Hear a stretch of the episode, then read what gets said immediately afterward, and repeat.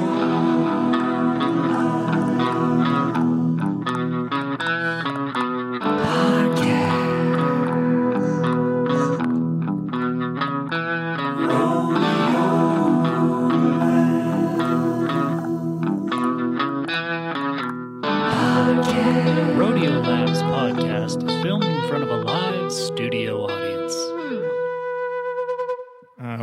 to episode 11 of the Rodeo Adventure Labs podcast. Uh, let's cut to the chase. I imagine listeners of this podcast like bikes. Uh, and if they've been clued into what's happening during the whole COVID pandemic, the bicycle industry is scrambling. And while I've seen some news articles crop up, and personally I have an insider take at the Rodeo HQ, uh, Stephen wanted to assemble a roundtable of folks and really get into what is it like for the small brands and what is it like from the small bike shop perspective. Uh, so without further ado, we've we've got a cast of characters to introduce today, and, and welcome to the podcast. Yeah. Uh, the roundtable is actually just a therapy session for me. That's what this is all designed to do. All right. So, So That's, that's what I'm here for too. oh, okay. So we've got Adam Williams, owner of Slow High Bikes here in Denver, Colorado, uh, who's focused on building a community and neighborhood around a bicycle shop. Thank you for having me. Yeah, welcome. I'm so glad we got you. We You're had, hard to get. we had to pry you away. Pry me away from the e-bike customers. We also have uh, Jurgen Trepp, who runs Parallel Hand Built from the Netherlands, a tinkerer of wheel building and tearing them down and building them back up. Welcome. And also, uh, rad bike rider, uh, who I met in Morocco, and we just kept talking. And I mean, that's Yeah. the short story. Yeah, thanks for having me, guys. I'm excited to add a voice Yeah. to the discussion. We, we've got Sheldon Thompson, builder of Stoke at Rodeo Labs. He has a careful hand that makes sure that every bike leaves HQ is dialed. Yep. Hi, everyone. There he is. He's just right there. Someday we'll video these things. This would be the worst video ever with a bunch of face mask people just uh, whatever. Yeah. And a pulsing J. Sorry. No, it's all right. cool. Uh, so yeah, we've got Stephen Fitzgerald, my co-host and owner of Rodeo Labs, who's ready for his therapy session. Yeah. Uh, and it's just me, Nick. I'm the listener's humble guide on this journey. I'll offer commentary and outside perspective from non-bike industry. Yeah. I'm hoping you, Nick, can sort of. I don't know who knows what's going on in the world of bikes outside of the world of bikes. I think some people are going to wake up uh, in this spring and walk into a bike shop or talk to their friendly builder and be like, "Can I get a? Can I walk out with a bike?" And they may have a, a shock when they do that. Uh, so, like, it's important to consider people who have no idea what's going on. So, take that perspective a little bit, and then there are plenty of people here who, I guess, do know what's going on, and we can share. Yeah, not everybody sees it every day like we do. Yeah. They yeah. just decided yesterday they may want a bike today. Yeah. Yeah. And when they come in and they ask for a widget and then you bite their head off, and they're like, I just wanted a widget. so, uh, all right. Yeah. So I guess let's just lay it out. Uh, I mean, why are we here to talk today? Like, what's the state of the bike industry from each and everyone's perspective here? Um, what On what's fire. going on? You're what? On fire. On fire. Let's start across the ocean. Jorgen, all right. You've got a bike shop in Amsterdam that builds um, them. Amsterdam. Sorry. We are going to be the worst Americans, and I apologize. Yeah. Amsterdam. I mean, I, I am, I do feel terrible. I'm going to try. Um, and you, I think, have a pretty bespoke clientele, and you build bikes largely one by one. You also build wheels. Uh, you build relationships. It's not like a mass bike shop. Um, so, what's it been looking like for you? What did 2020 look like, and then what does it look like now? I thought 2020 was going to be the end of the world, and I thought we were all going to be out of jobs. Well, that didn't happen. Um, and and so, like, what did it look like for you? What did you think? And then, kind of like, I don't know, bring us up to speed a little. Yeah, I mean, obviously, just lots of new experiences. Um, 2020 was weird year in Europe. Um, our summer, we kind of got we got to go play again, and so kind of we kind of went to that that normal phase in the summertime where people are taking vacations and they're not focusing as much on buying new bikes, upgrading bikes, and even repairing bikes. Um, so we can we can get a little bit of slowdown in the summer. So at least here, um, as far as parts and and you know having to track down parts and frames and whatever, uh, that looked like it was going to get better. Um, it looked like it was kind of a, a temporary thing. You know, obviously we're now six months further on, and we see that it's going to become a bit um, I don't know maybe even systemic or you know last a little while. Um, yeah, for me, 2020 was was also a bit weird just because of having a concussion in the spring, and so for a large portion of the the sort of uh, you know um, delivery problems and and all sorts of things collapsing around around the shop, um, I wasn't entirely uh, aware of all of that. But on a day to day basis, especially now uh, with a small shop, and like you said, like essentially building bikes one at a time, where I don't necessarily know what I'm going to need for the third or fourth bike in the row because that third or fourth bike isn't doesn't exist yet, um, which obviously excludes me from doing any sort of massive pre-orders. Um, it's it's fighting for table scraps at times and getting very creative and um, searching out smaller uh, smaller companies doing their own production and that sort of stuff to be able to promise any sort of relatively normal delivery time. Sounds familiar. Yeah, yeah. Adam. yeah, I mean, we're kind of yeah. kind of all in the same boat. Yeah. Um, you know, there there are definitely some things happening in, happening in here in Europe that I would say differ. You know, we we got smacked in the face with with Brexit, uh, which I, I would yeah, just just a few weeks ago, um, and uh, that that was one you know another lifeline down because I, I work with Hope. Uh, uh, they're one of my favorite companies to work with, you know, and they have their own production house. They're very reliable. Generally, when they give you a delivery date or week, they're, you know, they tell you week 43, and on Thursday they're making the thing. Friday it's in a box, and Monday it's in the shop. Um, not anymore, and and that's not their fault, and that's uh, that's frustrating. Yeah, we also work with Hope quite a bit, and I think the last update I got from our rep, he said anywhere from ten to fourteen weeks for a set of RX4 brakes. Um, I mean, you're obviously a lot closer than we are. What's what's it looking like for you? For me, Yes. Um, yeah, it, it's uh, it's not ten to fourteen weeks, uh, thankfully. and Um, therein starts the illegal gray market. Yes. So what can you get me? yeah. Um, yeah, I mean we're we're super close. Um, uh, whenever we ride around the coast, I'm always the stupid American making the jokes like, "Hey, you can see England," which which you can't, but it's very close. um, the the delivery times for the things I've been ordering the last little while have been pretty quick. Um, you know, even days sometimes or weeks. It's just that um, right now, at least, and, and there's rumors rolling around of Hope Europe and stuff, and you know they're they're scrambling to make something work. Um, it's mostly just the the customs. So yeah, okay, it, it takes two or three weeks. You know, I can live with that. The customer can live with that. Um, but the price essentially the price essentially just jumped. You know, upwards of twenty percent. Um, that that makes a that sort of golden ratio of affordable, pretty, and durable hubs. Uh, one of those uh, characteristics has just has just fallen away. Yeah, we're Yeah. seeing that across the board, even with just shipping costs and or just everybody raising their prices. Uh, and that's just across the board. Yeah, I think that's the one. Well, there are so many little thunderclouds, but the everybody's prices are also going to go up. Uh, oh, so what? What? What did your 2020 look like? I remember at one point, you and I talked to Adam. We were still in the basement last year, which is hard to believe that's even this lifetime. Uh, yes.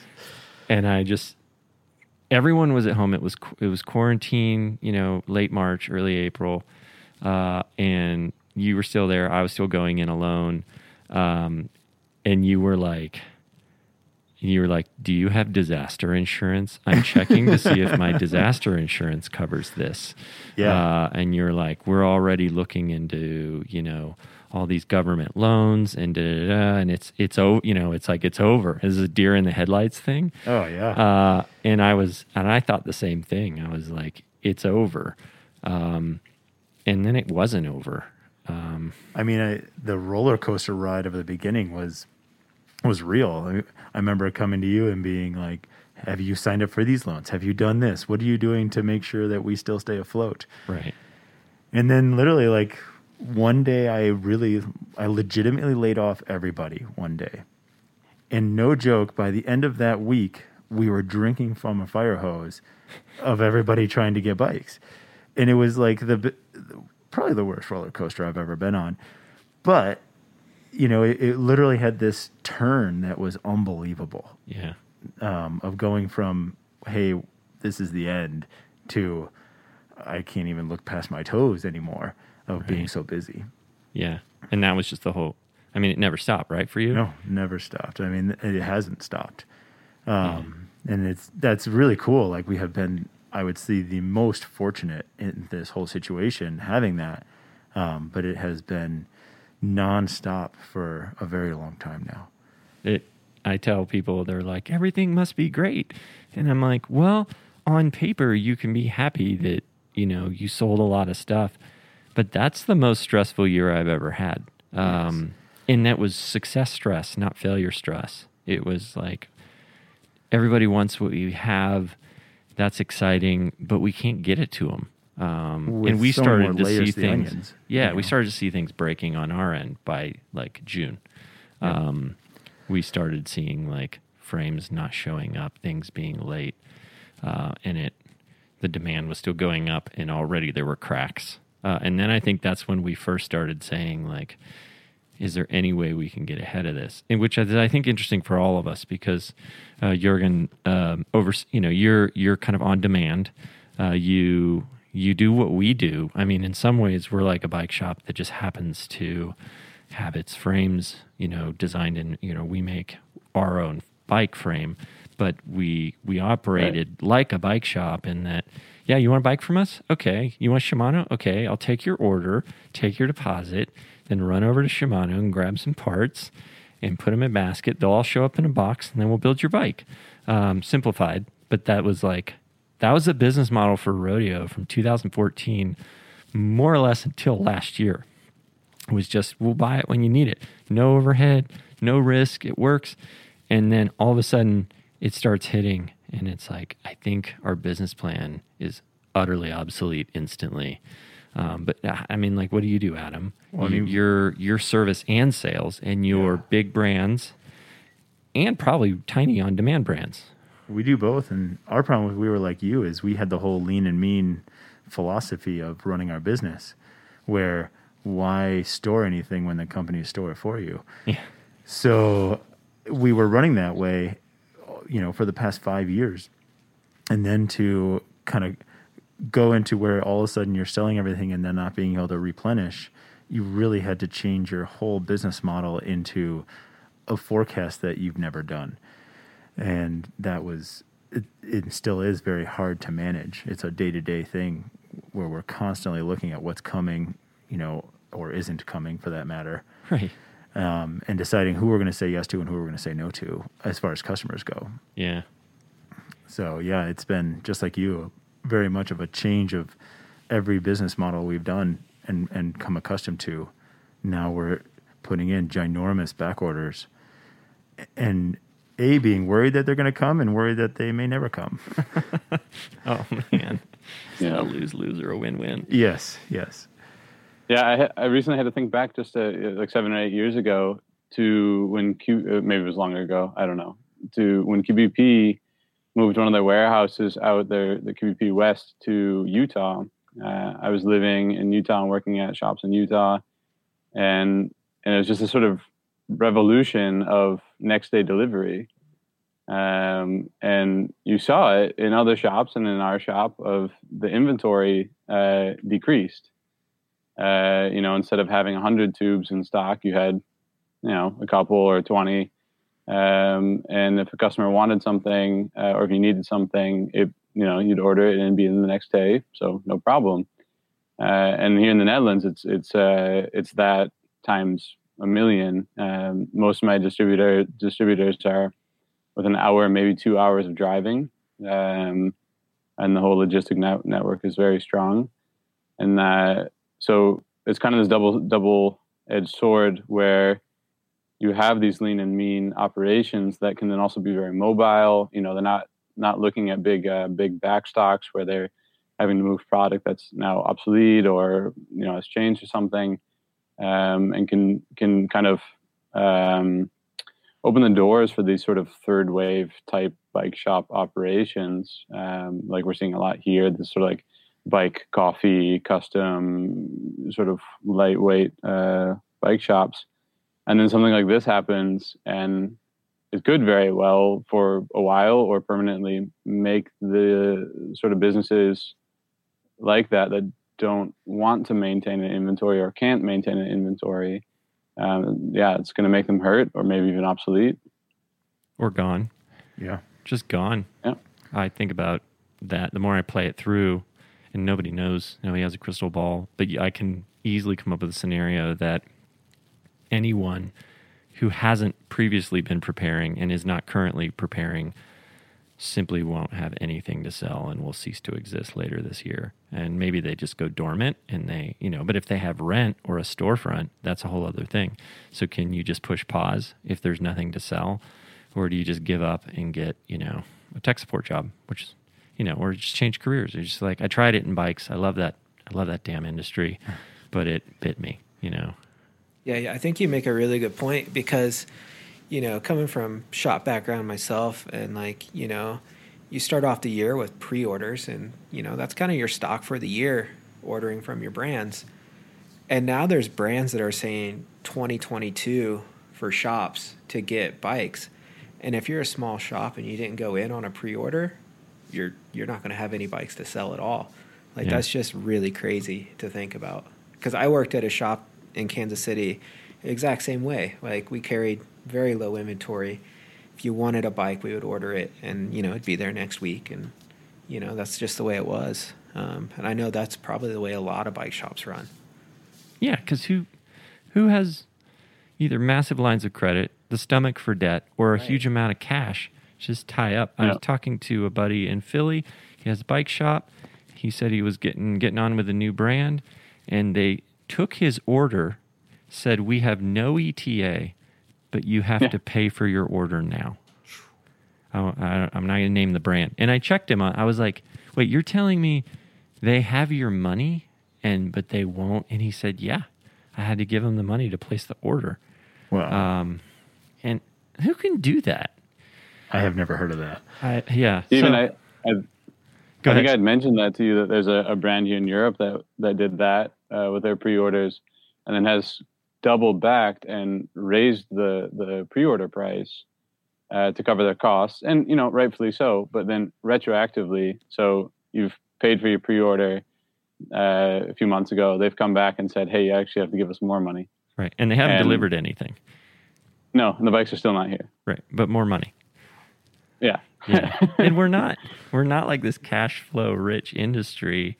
There's so many people who are in it because they love it and they found a way to make it. And certainly there are people who win big on the huge end of the industry that have money, but down at the entry level or all the way up to whatever size, there's a lot of people who are just kind of making it and doing it because they love it. And it doesn't really take much to kick you in the teeth. Yeah, I think there's going to be a lot of shops that are expected to maintain inventory levels that they are not used to. And then hopefully they're sitting on cash after a good 2020. Yeah. However, if they don't have good forecasting and or the ability to know when to turn the faucet off, if supply or d- demand I say goes down, then if they're going to be sitting on a lot of inventory that they now have paid for, uh, the circle doesn't complete itself. No. And it can't, there's nothing fundamental about human civilizations that's changed. We aren't all of a sudden more prone to go out and ride bikes. It's just a set of circumstances that exists right now that's bumped it up. And we all hope that some of that sticks or a lot of it sticks with the people who've jumped in. But is this level sustainable. It's like the housing bubble to me. Yeah, I agree. I think that come fall, we'll have at least a slightly better idea of what that might look like. Whether you know, when you have a, a downturn, typically from seasonality, it'll it'll be more apparent. I think of whether what at what level it'll sustain itself. Yeah. I think I think that's pretty interesting and kind of trying to recap maybe for um, just in like layman's terms of just like what is going on is that there was a blip. You know, everyone felt it. You know, factories in Asia that were producing parts they stopped, uh, and then at some point they're resumed, but maybe not at the same staffing level. And they're trying to get the parts out there. They're trying to fulfill all these orders, and maybe they're increasing production. But as like what you guys just said, at what point does that like the over increase in production like will it will the demand fall off at some point and then you know a shop is left holding all these parts and they have to adapt to the business model changing yet again um, maybe back to that leaner model Correct. Yeah, I've had pressure to like we we've never ordered more frames for a single year. Uh, we we did a big bump over last year, um, and it isn't like like Wolf of Wall Street, like ah, bikes, great. It's just like let's just make a bet on ourselves that it, we sold every everything we made last year, and it was mostly cleaned out by September October. So let's just make sure we have enough bikes for people that want them is the goal, and then if we have some extra, we don't have model years, we can roll it into the next year anyway. Um, and then we got pressure to like, this is a big order. You need more tooling. We don't want to make this one by one. We want to make five by five. You need it. And I'm like, no, like this isn't going to go forever. I'm not going to spend fifty, hundred thousand dollars on tooling just so you guys can like, you know. So I'm holding back too. like I don't want to do that. Neither does X component manufacturer. How many derailleur widgets do you really want to own if this all slows down? Yeah. I'm I'm seeing uh, or seeing hearing uh, a number of brands in, in that same in that same thought process actually looking or taking this time and also just the bump in profits if they if they're so lucky to have that to um, you know have that discussion with their factory and say you know what? Maybe this is the end of the road because we're going to bring our production in house we're going to bring our production into the same country. Um, there's kind of people sort of future proofing um, for possibly the next time that this happens.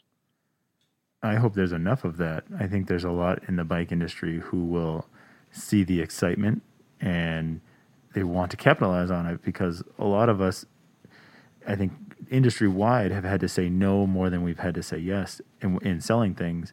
And you don't want to do that. You want to say yes to everybody and A, sell it, A, capture the money, all the stuff that goes along with that.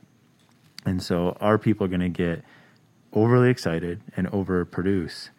Um, That's going that. to happen. Oh, I think I think that's the bike industry, Yeah. Okay. um, which I would love to see a retraining of that thought, just like you were saying, like bring things in house, th- turn things into a more sustainable level, and, and for the future. I, I unfortunately don't know if that's going to happen.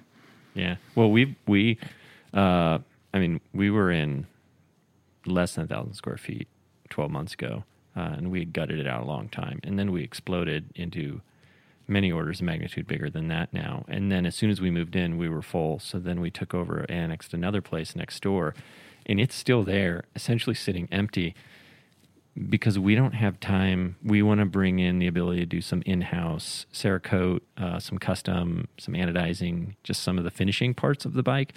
And we have the budget allocated. We have the space rented and has been since October. Um, we just can't stop what we're doing long enough to go build it out.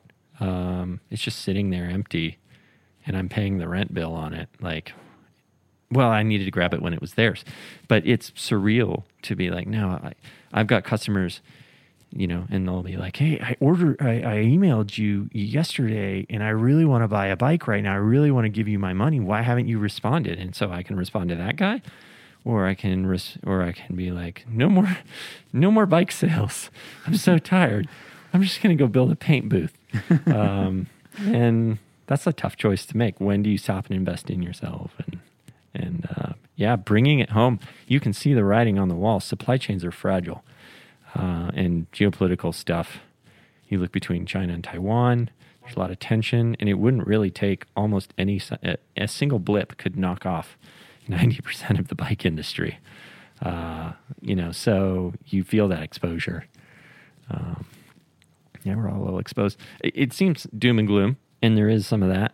Um, but it, Nick, and you I kind of want you to, but I do want to make sure we talk about positive things, and then every downturn or downside or storm has this opportunity to outmaneuver or innovate or think creatively about what are we going to do to survive. So you can like put your head in the sand and just be like it's over. Everything sucks and it's going to be a terrible year. Where you can think even harder about how are we actually going to get through this and are there any opportunities here that didn't exist? Some brands will probably find uh, eyeballs acceptance uh, people will be willing to try new things because they can't get the thing that they were comfortable with and i think all that's like really interesting fascinating. If I could just stop for a week and think about that, I would be stoked. yeah, it, it it's um, exactly what you just said. Having having eyes for for other things, it's uh, you know one one of the things that makes my shop unique is I, I have the time because of the size of my operation to be digging around and looking for these weirdos making stuff in uh, in their basement or whatever. Um, and yeah, you're, you're looking at a crankset from whatever company, uh, mainstream company, and you're looking at delivery time of four weeks, 10 weeks, or a year. And all of a sudden, your budget just grew a little bit.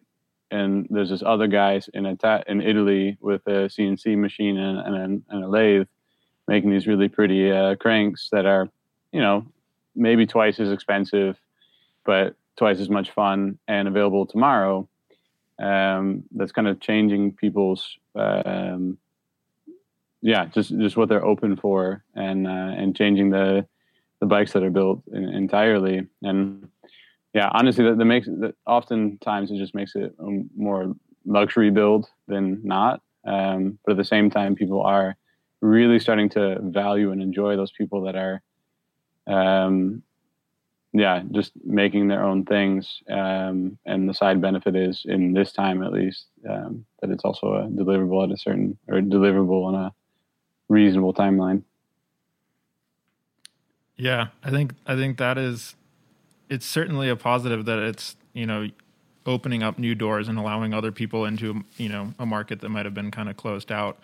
Um, but I also think one of the points you made too is interesting is just like of like if if that entry level build is is swooped up, you know, there's a higher price point, and then, you know, we you've already everyone out here has already kind of talked about like oh like the rising cost of everything, and so like, do we have to think about accessibility of like a bike is expensive, is it already getting even more expensive, um, and and how do you kind of make sure that you know it doesn't just kind of skyrocket and then all of a sudden no one's getting bikes. Yeah, I mean last year was a big social justice year, and many people were talking about the bike industry being inherently exclusive, uh, and a lot of conversations were had about making it more inclusive. And then to follow that year with a, you know, well, we just took the three that, and our bikes aren't are never going to be inexpensive. I just I don't know how to do it. Like we can't. But like we had our three thousand dollar build, and and our thirty five hundred dollar build, and our bikes go well over ten thousand sometimes. Um, but we, I was always like, I want to hold the line of having these builds out there so that people aren't pushed out if they can't, you know, play in the these big leagues. Like I don't even have really any desire to be this big league brand that only does these Gucci things. I want to have like the blue collar, like this thing works just as well. It may weigh another pound or two, but this thing will put a smile on your face. I had to pull all those builds off our site last night. I killed all of the entry level builds because all of the intel that I have. I mean, we yesterday spent the entire day on the retail parts market looking for retail parts. So we usually buy at wholesale and we make some profit and then we sell at retail. We were looking at buying retail entry level parts just to be able to build the retail bike or the entry level bike, and they're not even there. It's just not there. You cannot get entry level stuff. And it just made me sad, but I, t- I took it all off the site because the inverse is that I've got, you know, five out of 10 or seven out of 10 inquiries on bikes right now are people who are trying to get the entry level one. and they expect because they see it on the website that we're going to ship it we can build it if they hand over their money. And I need to start getting away from that message and saying, I can't promise you I can build that bike. I feel bad about it. It's also not my fault. And our brand might be temporarily too expensive for even more people than it previously was. And that's not by design. That's not because I want to only build exclusive bikes. I, nothing would disgust me more than being like an ultra premium bike brand. It would bum me out because I, I mean, I never grew up with money. I'm not rich. Um, so I see awesome bikes rolling out the door and they make me happy because they're amazing people who put us all to work that have really, really nice budgets and they build these dream bikes. So they're like amazing patrons, but you also want to be able to say this brand exists for everyone. And I think the bike industry, from my perspective, is less accessible now and will be less accessible this year. Um, but Adam, you you you're more connected to some bigger brands, and they have bigger levers. They have purchasing people that have thought more ahead than we have, and we're not buying for bikes tomorrow. And Uh, like, is that still going to be there for Yeah. them? You could say thought more ahead or more leverage, however you want to say Okay, that. yeah, they can throw their weight around. But um, the lower end is still suffering. Like the five hundred dollar bike that is was the accessible bike for a lot of people has been the hardest to get. Going back to like what you said, the positive side of things, we've had a lot of people come in who want that five hundred dollar bike, and we tell them it doesn't exist. But being hopefully a good salesperson and a good person in general is educating someone on why the next level bike up might be good for them, not pushing it on them, but just giving it at least some option. I think the education part of this past year for the general consumer has been very good. And so you got your situation where maybe you're going from a three to a five thousand dollar bike. But if you maybe take it as like, hey, this is an option for you, you don't have to take it, but here's why you might. You're seeing people be like, oh, I didn't think of it that way. And so, not to say that everybody can just afford to step up because that doesn't work that way. However, at least giving someone an option to have that opportunity and maybe why has been a very positive light. And seeing people be like, maybe not come back or buy it that day, but they're coming back more than I thought of buying, going from 500 to 1500, which is a threefold jump for what their original budget was. And then they're so excited. They love that bicycle. And it's probably what maybe they needed in the beginning, but like you don't want to dictate somebody's pocketbook. No. Yeah. But it's been refreshing to see how many people have are open to that. And maybe it was my own perception before that that didn't think they were. But, you know, I'm always the guy that says you don't need this, you know, and trying to tell people like, oh, you don't need to spend that much. This is going to be just as good because I feel like it's the right thing to do. But maybe sometimes, like, if you tell them, like, hey, if you get this, it's going to last longer, it's going to be in for service less, all those kind of things. And they come back more appreciative than I thought. And I thought originally that they were just going to come back being like, ah, you're just upselling me. Oh, you're doing this. And it's like, no, that this is great. I love it. Thank you. And and that has happened way more than the other way around. That's that's cool. So That's good news. And I think it's really about looking at it that way, which, especially at the shop, all of the staff have to remind each other of is spinning things in a, a nice manner, because sometimes positive isn't even an option, but nice and at least giving people like, well, no, you can't get this $1,500 mountain bike for the foreseeable future, but here's some options if you would like them.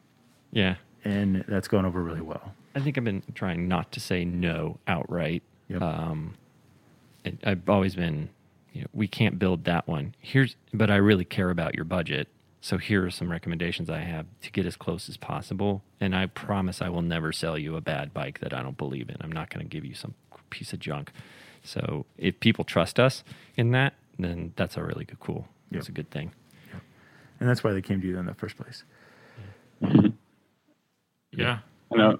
I know uh, one of the one of the big uh, big five, so to speak, uh, the of the the big big bicycle brands has actually stopped taking back orders for certain models because their their back orders are so far out on those models and and trim levels that you know they don't even know that the the group set that comes on the bike now uh, or 2022 will even still be around when that bike is ready to be built. Yep. I just did a pre-order Right. for bikes for 2022 that did not have images, paint, or spec. Yep. but I put an order in. How long do you have until you can cancel that order? Uh, Yeah. Thankfully, uh, I, it's up until right before it ships. So Okay, That yeah. com- that company is excellent to deal with. That's cool. Yeah. And I was talking today with someone from one of the biggest component brands in the world, and he was like, hey, he saw the note that we posted. We put a note up yesterday, and it just said, um, we just pulled a lot of builds off our site. If you do want something, get in touch and we'll coach you through what we do have. But it's really bad out there, and it's not just going to be us. So we were kind of just warning everyone, and some people might think we're just hyping everyone, like, buy, buy, buy. But we're really just saying, if you want a bike this spring, don't buy it this spring, plan ahead. Um, so this guy saw that and reached out and he was like, Hey, so like, you're planning for 2022 already, right? And I was like, What are you talking about? No. Like, I used to plan for tomorrow. And I said, How about you, supermassive bike company or a component manufacturer? Are you planning for the small builders out there that can't order a year ahead? Do you, do you, do you put aside a percentage of what you can produce so that the market has availability for small brands to exist? Because if, if you don't, you're going to wipe them out. Um, you're only going to cater to the company that can buy two or three years ahead, and the big will get bigger and the small will vanish. Um, and yeah, he he was like, yeah, that could happen. Um, and he wasn't being a shark about it. He was in touch, trying to give me advice. He was trying to be nice. Um, I immediately scheduled a meeting with said company on Monday at 2 p.m. Uh, to to have this discussion. Um, but it was interesting. Like, wow, 2022. like, what is that? Is that year ever even going to arrive? Um, it's January. Yeah, I It's mean, January. We deal with a, one of the big three brands in the U.S. and they are pretty much sold out for 2020. 2020 2021 is it now? Yeah, that's what the year it is. Um, they're sold out for 2021, and I don't know. You know, now it's kind of the did I order enough? I don't know. Maybe we'll take off in July and August and go ride bikes. We had that thought. Yeah, yeah, we've definitely have considered that. You know, planning summer vacations at this point. I like this um, idea. Maybe we should just have it oh, the s- cycling siesta. Yeah. Well, early early COVID, March, when I was like, the world has ended, we will sell nothing, and and I was like, you know what, rodeo started as like a, a true joke, six friends, no plans, just a jersey design and a logo and a WordPress template, and there was like no take, just no ambition there, and the whole reason that it that it went anywhere was because we were having fun and we were talking about it, telling stories of every literally everything we did. It was just today we got out of bed you know and uh, that was what was kind of the secret sauce and kind of still is. So when all that covid hit i just said we are not going to get depressing. We're not going to go dark we're not going to be dour we're going to just we will go back and tell old stories of things that we did that we never had the time to tell and we are going to stay positive and visible through the dead zone so that on the other side of it, if the world ever emerges, they'll remember we exist and we were one of the people that was there through the bummer part of it. And yeah, so I don't know what will happen this year, but if we have to like stop selling bikes for a month or two, we will go riding and we will continue to just be us uh, and tell everybody about what we're excited about, why we love it, and what we're up to. And there will be an end to this, you know, all this craziness. So, yeah. Well, it's kind of like when the shutdowns were happening. There was a good part of me that said, "Ooh, ooh, you mean I don't have to come to the shop for like two, three weeks? Yeah. What should we do?" it was that was that sounded appealing. oh, I started going through photos. I wrote more on the website, uh, and I I truly like that more than I do doing workman's compensation audits. Oh, yeah. Uh, so like being able to have a piece of that, it's a little, it's enjoyable. So I don't wish calamity on anyone. Like I hope we're all these tiny small brands or even middle brands are able to navigate all of this stuff. But a fallback plan is go riding. Yeah, yeah. I think that should always be the fallback plan. Yeah, I think it's apparent. There's kind of like a there's a a blessing and curse to it all. You know, if like the the big brands might squeeze out some of the smaller companies that are trying to purchase something just due to massive lead times in ordering. If you're already thinking about, you know, like fiscal year 23 and hey, we're in 2021, like what's going on? but I think on the flip side, there's like the really interesting stories of you know maybe there is that handmade uh, Italian crank that, in a way, almost it, it probably I don't I mean I don't know I haven't seen the crank, but it could be a buy it for life scenario where it's like let's change the consumer's perspective of like you know a disposable part and like this was crafted and you know someone was able to enter the market that wasn't able to enter the market before and um, they can put their own mark on on a bike you know and and that's that's pretty iconic. And so i think it's interesting or you know even hearing adam of like well the the $500 bike isn't available but uh, the $1500 bike is. And i think that really it's a shift in the consumer mindset of like you know, Amazon taught us, well, I can get that tomorrow and I can get it at a really cheap price. Like, what are you telling me? I can't get that $500 bike. But you're like, well, yeah, it's a, it's a threefold upsell, but you were going to have to service it less. And so I think that's really interesting. And, you know, maybe like moments like this will, will teach the consumer of like, well, you know, you do, you do vote with your dollars and, and it can make a meaningful difference to the people that are receiving that. Um, and you can lead to an innovation um, that wasn't there previously. And I think on that small brand front, this has been a year where that small brand did sell out of almost everything. And then they were like, oh, well, we also need to produce more, or we need to get more in the consumer's eyes. So even in a small shop level, like we were th- talking about things that have taken us years to implement. And then in March, we were doing it in 24 hours mm. because you had to update the website, all these things just to get with the constant change. And so you think about even that small crank brand doing something similar. Now it's going to elevate their status for not just this foreseeable blip, but hopefully for a long time to come because they've done a couple quick things that they probably wanted to implement but didn't. And then now it became like, oh, it's in your face. You have to do this right now.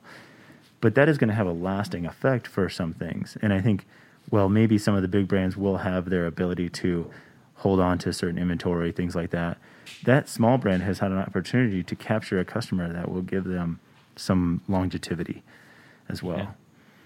Yeah. There's an opportunity to enter the market here. If you can make something right now, mm-hmm. this is pretty ideal.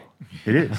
It is pretty ideal. But I think everybody has upped their um, up their game as far as whether it be their internet presence or just their customer service skills or things like that because you've had to.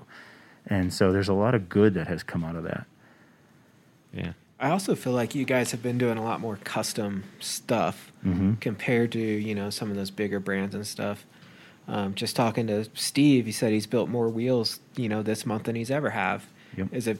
Are you seeing that just because part shortage you can't get stuff, or, or just people more stoked? It's a part shortage, but it's it's whereas before we were like, oh, we're busy, let's just get him this system wheel. Here you go, you're happy now that wheel's not available, but you don't want to say no to that customer. And I think anybody with a little bit of creativity can be like, oh, well, these hubs are available. We can get these spokes and then we can get these cool rims. And now you're going to have a really sweet wheel. What colors do you want?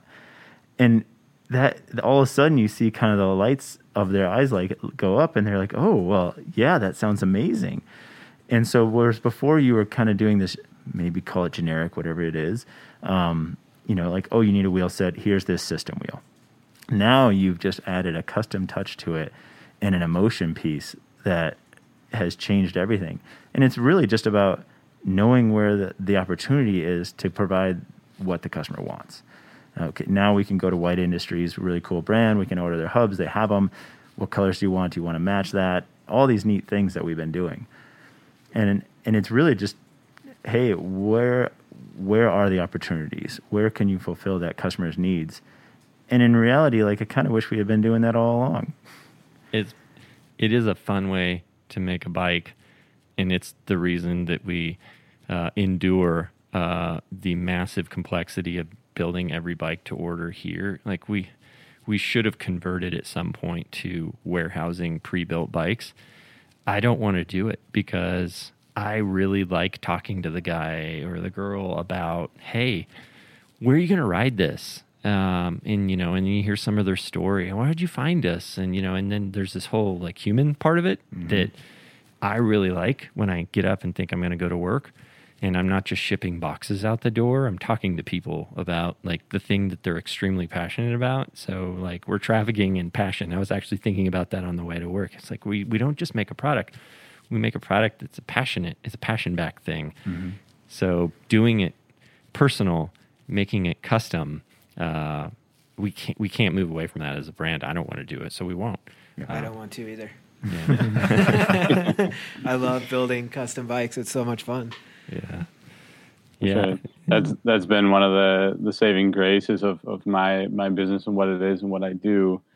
And um, yeah, when even I've noticed recently, just getting people that have kind of gone through the list of I want a bike, I'm going to check there, or they don't have anything, and then they go go to the next their their their second choice and third choice, and and I'm number four or five or six, and uh, that's fine, you know, take what I can get. But then they come into the shop, and um, it's it's a super small shop, uh, and it's just me, and uh, I get to kind of take them, uh, kind of lead them into this jungle, and have that discussion with them of you know what what are we going to do, where are we going with this bike, you know what do you expect from it, and um, it's it's this teaching moment of um, showing someone that this this bike is still a tool, but you can really shape and form that tool to your to your yeah craziest wishes. Um, and because so much is custom you know you mentioned white industries these these small companies with their own production in house you know those guys are probably well it's afternoon for you guys but they're probably working until late late hours till uh, like i'm uh, right now. Uh, you know just trying to get their product out and make that next step and really kind of break into the market. And uh, yeah it's it's it's, it's a pretty beautiful moment uh, actually of you know the, these people have looked at all those big those big bike brands they've worked their way down the list and and they probably wouldn't have done that otherwise and they probably also would have been just happy with the bike that the, you know the first choice or second choice um, but then they've made it all the way down to their fifth or sixth choice and that's some wild haired custom guy uh, under the railroad um, but yeah, that's, that's probably going to be their first choice the next time around. Even if it's not me, some other guy. Um, they're getting another custom wheel build or another custom frame um, because they've kind of made it over that um, that relatively high barrier of entry. I think when someone comes into a store like yours and they get the interaction that you provide versus somebody just kind of taking them down a row of bicycles and presenting options, now you're uh, you're kind of getting to the emotional side that they probably didn't even know was available, and I think you you enlighten them to a whole nother version of what buying a bike can be. For sure, it's it's something I've been talking about a lot recently, um, and uh, I, I guess not everyone would be equally happy about it. But when when when we're discussing options, say a steel gravel frame for around thousand euros, and they say, "Yeah, is this one better than that one? Is better than that one?" I often say, "Well, you know, they're they're all kind of in the same boat. The eight hundred to say thousand euro uh, steel gravel bike, um, and I've been presenting this idea of, um, you know, look at the company as a whole, um, look at their marketing, look who's running it, how they're running it. Uh, is it financially sound? Is it sort of, uh, you know, right on the razor's edge? That sort of stuff. That previously that's been a very negative thing of, you know, um, like in Dutch we say you put a sauce over it. Um, that you have a product, you have a company, and you put this marketing sauce on the, on top of it, and and then that's all just kind of fake. Um, and obviously, you know, some maybe larger companies, also smaller companies, can kind of fake that.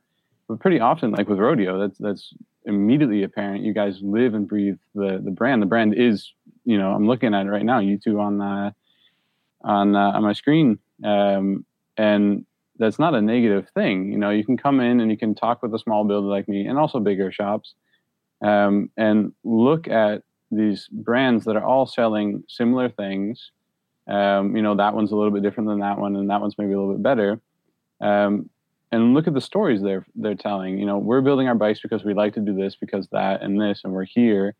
Which story do you mesh with? You know, that owner of that bike company uh, likes to do this, and you don't like that, or he's not a nice guy, and the other one's you know pretty nice dude.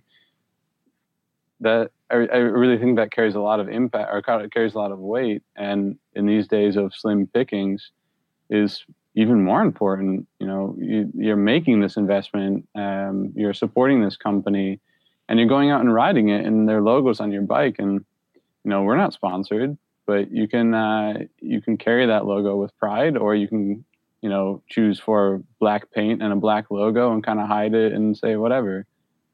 You know, I, I think the latter is just uh, yeah better, more pleasant at least.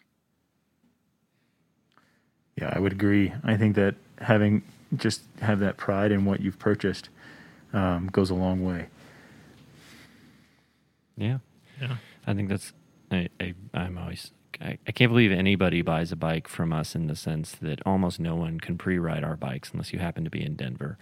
But even then, we don't even have current model year demo bikes because we can't take any to make into a demo. We sell them all.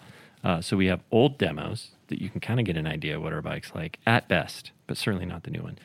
And then they're very expensive. You probably have to wait. Uh, and like the, in like there's uh, you can't really find a ready baked magazine review of our bike anywhere. There's just all these things, all these reasons to not trust the brand and to not buy the bike, and then people do. And some of these bikes cost more than cars that I own for sure. Uh, and I'm like, I cannot believe how much you trust me. I mean, I can. I'm thankful for it, but at the same time, and I think why did they choose us? And they are comfortable. They do trust. They do like it in advance. They know what they're getting into. And I'm just super happy that those people exist out there because uh, they've made our entire company and lifestyle. And there's many people here that make their livelihood off of this. Like we get to do this for a living because people trust us and they choose us instead of, you know, the easy thing. Um, and that's that's just cool. That's that's that level of support is pretty awesome. It's a lot of fun. I mean, you and I went to Dirty Kanza, and you got me a frame one week before the race. yeah, yeah. I think you. it was mine. Yeah, and I repainted it for you. Yeah, yeah. And I even said, "Go ahead with whatever paint job yeah, you want." Yeah, I need a bike. I got an entry yesterday.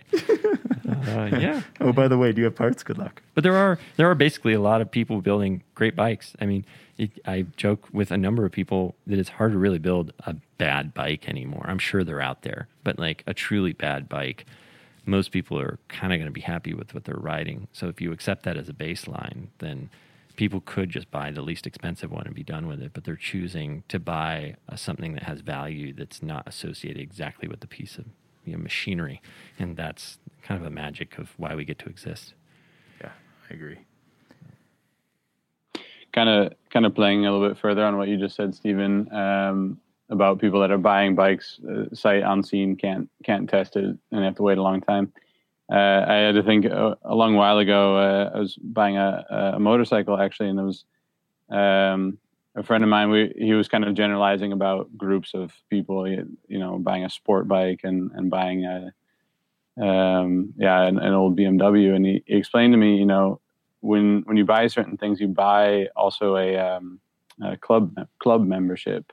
Yeah. So it's important to, to look at that club and say, you know, I want the thing, but is this club? Are those my people, um, or or are those people I want to be, or are people that you know can be dynamic in my life to uh, help me, change me, whatever. Um, and and that's becoming more and more important, and especially when you have a month, two, three, four months to to sit there and think for you know forcibly uh, think about your uh, your decision.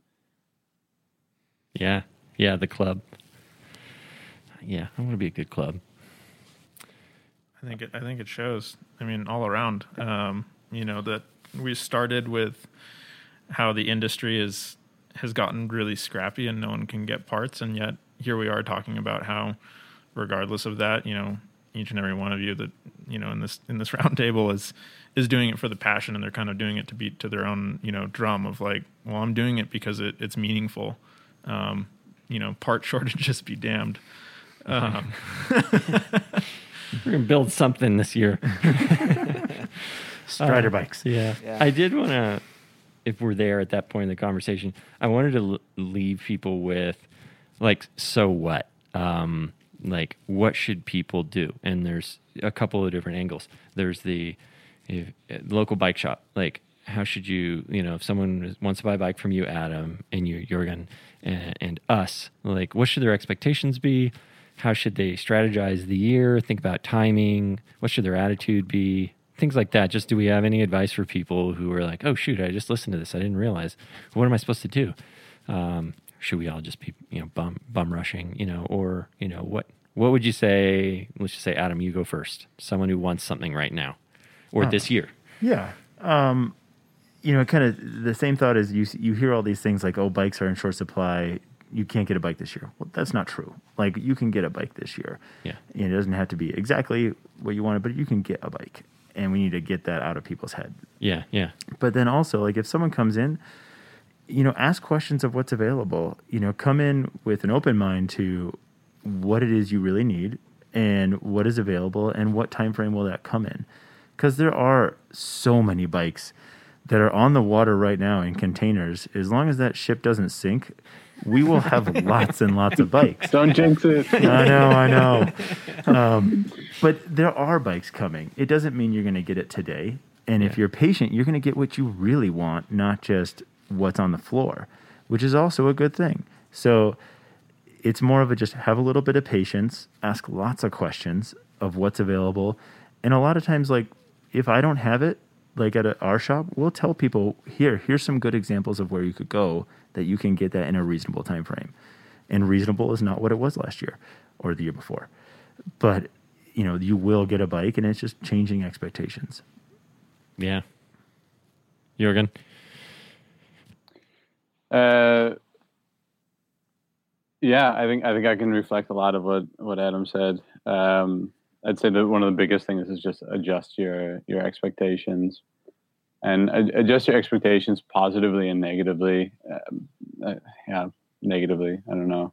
Um, obviously, adjust your expectations of when when you're going to get what you want. Adjust expectations of of um, honestly the price you know if if um it's kind of like the the choose two things cheap strong uh, i can't remember cheap strong light so it's it's middle of the night cut me some slack uh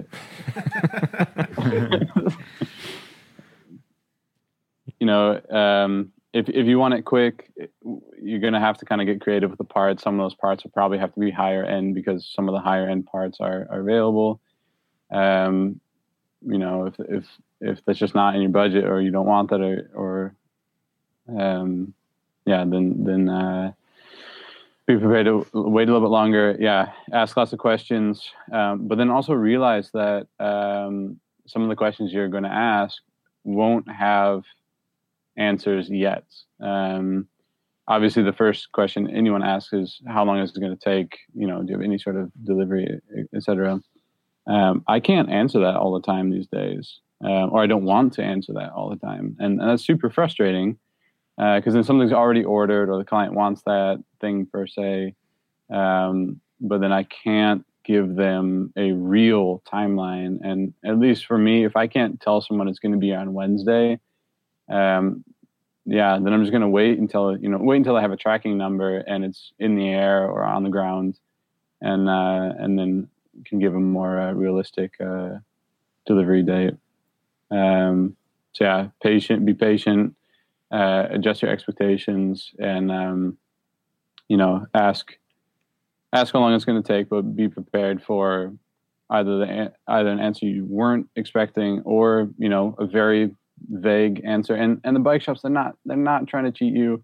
I know that bike bike shops or bike salesmen or whatever will often be thrown under the bus, but it's just we're all the, the the information dissemination these days is so poor. Um, you know, I, I gave delivery dates for a bunch of people for ten or eleven clients um, for bikes that should have been on the boat. Um, you know, uh, we're on the boat. We had the, the boat being tracked. You know, it takes uh, what is it, a month and a half to to get to the port. Uh, the container never made it on the boat. Oh. Um, and Been there. yeah, I mean, and, and we we And we thought like, okay, fault. we've got a tracking number. These things are on their way. We can start saying like, yeah, you know, uh, your bike's going to be here sometime between this and this uh, date, and then you know, we got the call, and uh, yeah, Yeah. And I- everything we everything we had said and post and bragged about was uh, incorrect. I think uh, one other thing too is being patient with that staff person. Um, you know, it's we're very fortunate that we've been very busy, but we've also been drinking from a fire hose for the past year. Also, with so many layers added to the onion, you know, cleaning, wearing masks, doing all these things. Like we're all getting in an hour before the shop, an hour later, just to clean and do things. On top of being busier than we've ever been, which we are very happy about, but also you know, we're a little on little edge sometimes, a little frazzled. um, and it's, you know, I hate when, especially myself, when I come off as snippy, and it really frustrates myself that I do it occasionally. But maybe just be patient that they're working around the clock. We barely are seeing our families, and we're exhausted. Yeah.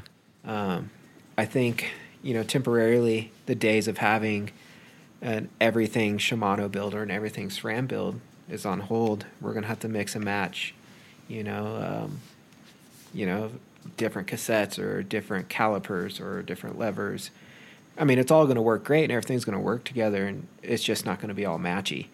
You know, I think that's something that people should be really prepared for as well. Because I know everyone loves to have 100% matching cockpit, 100% matching components, but if you want that, you're going to be waiting a long Yeah, time. we could have your entire bike here, except for your stem or your crank. exactly. And you can wait until July, or you could, you know, maybe have this other thing and ride your bike all year long.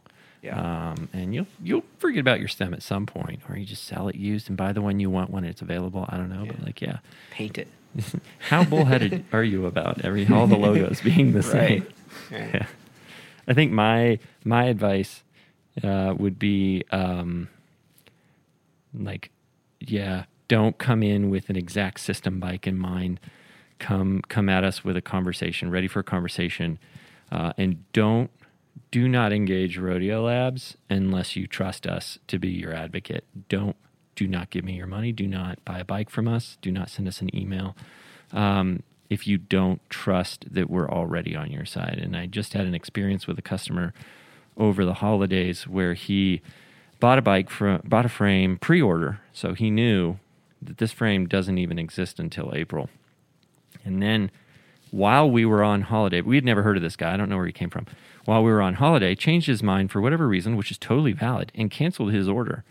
Um, but we were not there. We have a life. We were at home with our families for the holidays. So he cancels his order, doesn't get a response right away, puts a stop payment on it, uh, disputes it with the credit card company, sends emails back and forth, and then starts talking about lawyers. And I thought, oh my God, like, why are we talking about lawyers? Like, do you do you think I want your money if you don't want our bike? Like, I want to give you your money back as quickly as possible. Unfortunately, you've frozen those funds, uh, and I can't even refund you now until the dispute is settled. Um, but if you don't think that we're on your side and that we want to build you a bike, we want to be fair, we're going to treat you well, uh, we're going to be honest with the information we have, then just let's not start. Let's not date. Uh, there are other companies that are a little bit more transactional that you can probably just walk in, see if it's there, and walk out. And that's cool. Like you just need to find the brand that you align with. But we want to find people who trust that we actually want to build them a good bike and that we're going to be good about it. We're going to take care of them. That's the kind of people that whether we're going to need to work with this year for it to work. Um, and then, you know, just understand that we're going to give you estimates based on what we're told. Like the frame's on the boat because we were told it was on the boat and we got a tracking number. But but if the container's not on the boat and that isn't our fault, please forgive us and understand that we are not lying to you because we're just trying to get your money. Uh, we just don't have good information sometimes. Um, and we're a lot of times passing along the information that we get almost real time. Now, where's my bike? All right, let me look. Okay, here's what I know. Um, but many times by many suppliers, we're given a date and the date doesn't stick. And this is something that will happen this year. So if you're going to get that, just please plan ahead as far as possible so that we have more time to get you what you want on time. Uh, and then um, just be, your posture should be, uh, especially if you're very particular, that we could let you down. We will be sorry. We'll be communicative, and we're going to do our best to dig out of it. But but we're all on the same team. that's my biggest like the thing that I want people to come into it with. We're all on the same team here. We want to make you a rad bike. So Yeah, yeah. I, I, think there are very few people in the industry these days that uh, that oh, very few. There are enough, but I think so many people are are setting out with the best intentions, and you know, just like your story with that client with raising the funds, like I've I've had a few come across my bow as well, uh, stories of people kind of getting a wild hair or something uh, because of trust issues or something, and and you know everyone's really doing their best, and if uh, if you call or email or whatever your your your uh, your bike shop or bike builder or whatever, and they don't get back to you right away, that's it's not a trust thing. It's probably that they're swamped with the you know twenty of the same uh, same messages asking for updates, and uh, it's uh, it's kind of the game right now. It's Time- time is a finite resource. In and out. Yes. And if you buy your wife uh, or your significant other an electric cargo bike right before Christmas and uh, they don't want the bike that takes up the whole garage space, well, you can return it. there's someone else who does. yeah. That's fair. Cool. Yeah. I mean, some of it is some of it's coping strategies, or uh, some of it is just altering things for the better. Um, and some things are forever changed, but I think at, at the at the end of the day, there's just a bunch of people hardworking trying to get people on bikes, and bikes are good. Yeah. Everyone wants to help. Everyone actually really does want to help. So we're always available to talk, any of us. Yeah. Um, so um, just reach out. We'll walk you through where we're at right now, and we will do our best to help. Yeah. Cool. Bikes. Well, I think that's it. I think that's a wrap. I definitely appreciate everyone's time and Yeah. Thanks for having us. giving us a lowdown on what the heck's happening in the bike industry. Thanks for the different angles, and that it wasn't all gloom and doom. It wasn't just a big. Ah. so, thanks for staying up late. Uh, what time is it? It's uh, half past twelve. Okay. All right. Yeah, man. Well, thank you. Uh, I, it, it's good to just talk with someone very far away, but living a similar similar thing, um, but with a different perspective. So, thanks for letting us hear, Yeah. hear about that. Yeah, That's we're- cool. We're all in this together. We just uh, it's the same problems here. It's just we speak kind of funny. cool. Well, I'm going to be in your inbox uh, right away asking about all the gray market parts you can get for me. I won't do that. I won't. All right. Cool. All right. Thanks, everyone. That's a wrap. Yeah. Uh, we got we gave our, we got to give our shout uh, to Michael for for mixing these things down, making them sound good, and to Q for uh, always every time we play our theme song, we smile and think of him. Yeah. Thanks, Michael. Thanks, Q. All right. Have a good one. Rodeo